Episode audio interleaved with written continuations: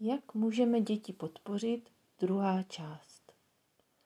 V komplikovaných situacích můžeme jednat přecitlivěle, říct věci, které tak nemyslíme, udělat něco, za co se následně stydíme, nebo provést nějakou klukovinu a podobně.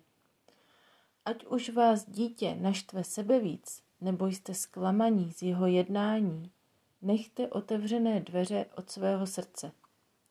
Větami typu strašně jsi mě zklamal, jsi tak zlý, neumíš se chovat, nebo tak si normální? A dalšími, zavíráte dveře, které by měly zůstat vždy otevřené pro případ, že se dítě bude potřebovat na vás obrátit o pomoc, podporu, bude se chtít svěřit. Chápu, že v některých situacích může být velmi těžké udržet se a neříct, nechci tě ani vidět, teď tě nemám ráda, teď tě nechci. Ale jde o to, naši nelibost, rozhořčení nebo naštvání vyjádřit tak, aby dítě pochopilo, že se nám to nelíbí, co to s námi dělá, ale zároveň si bylo jisto, že ho i přesto milujeme. Můžeme třeba říct, jsem teď strašně naštvaná, potřebuji chvilku, abych se uklidnila a pak si spolu o tom popovídáme. Nebo promiň, musím se nejdříve najíst, abych se cítila lépe, než o tom budeme mluvit. Nebo ta situace mě opravdu hodně naštvala. Nebo dej mi chvilku, teď se opravdu zlobím a potřebuji to naštvání vydýchat.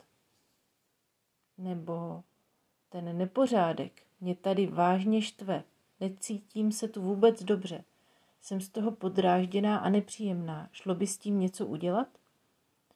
A už můžeme třeba s pubertákem rozvádět diskuzi o tom, jaké má následky to, že jsem jako máma podrážděná.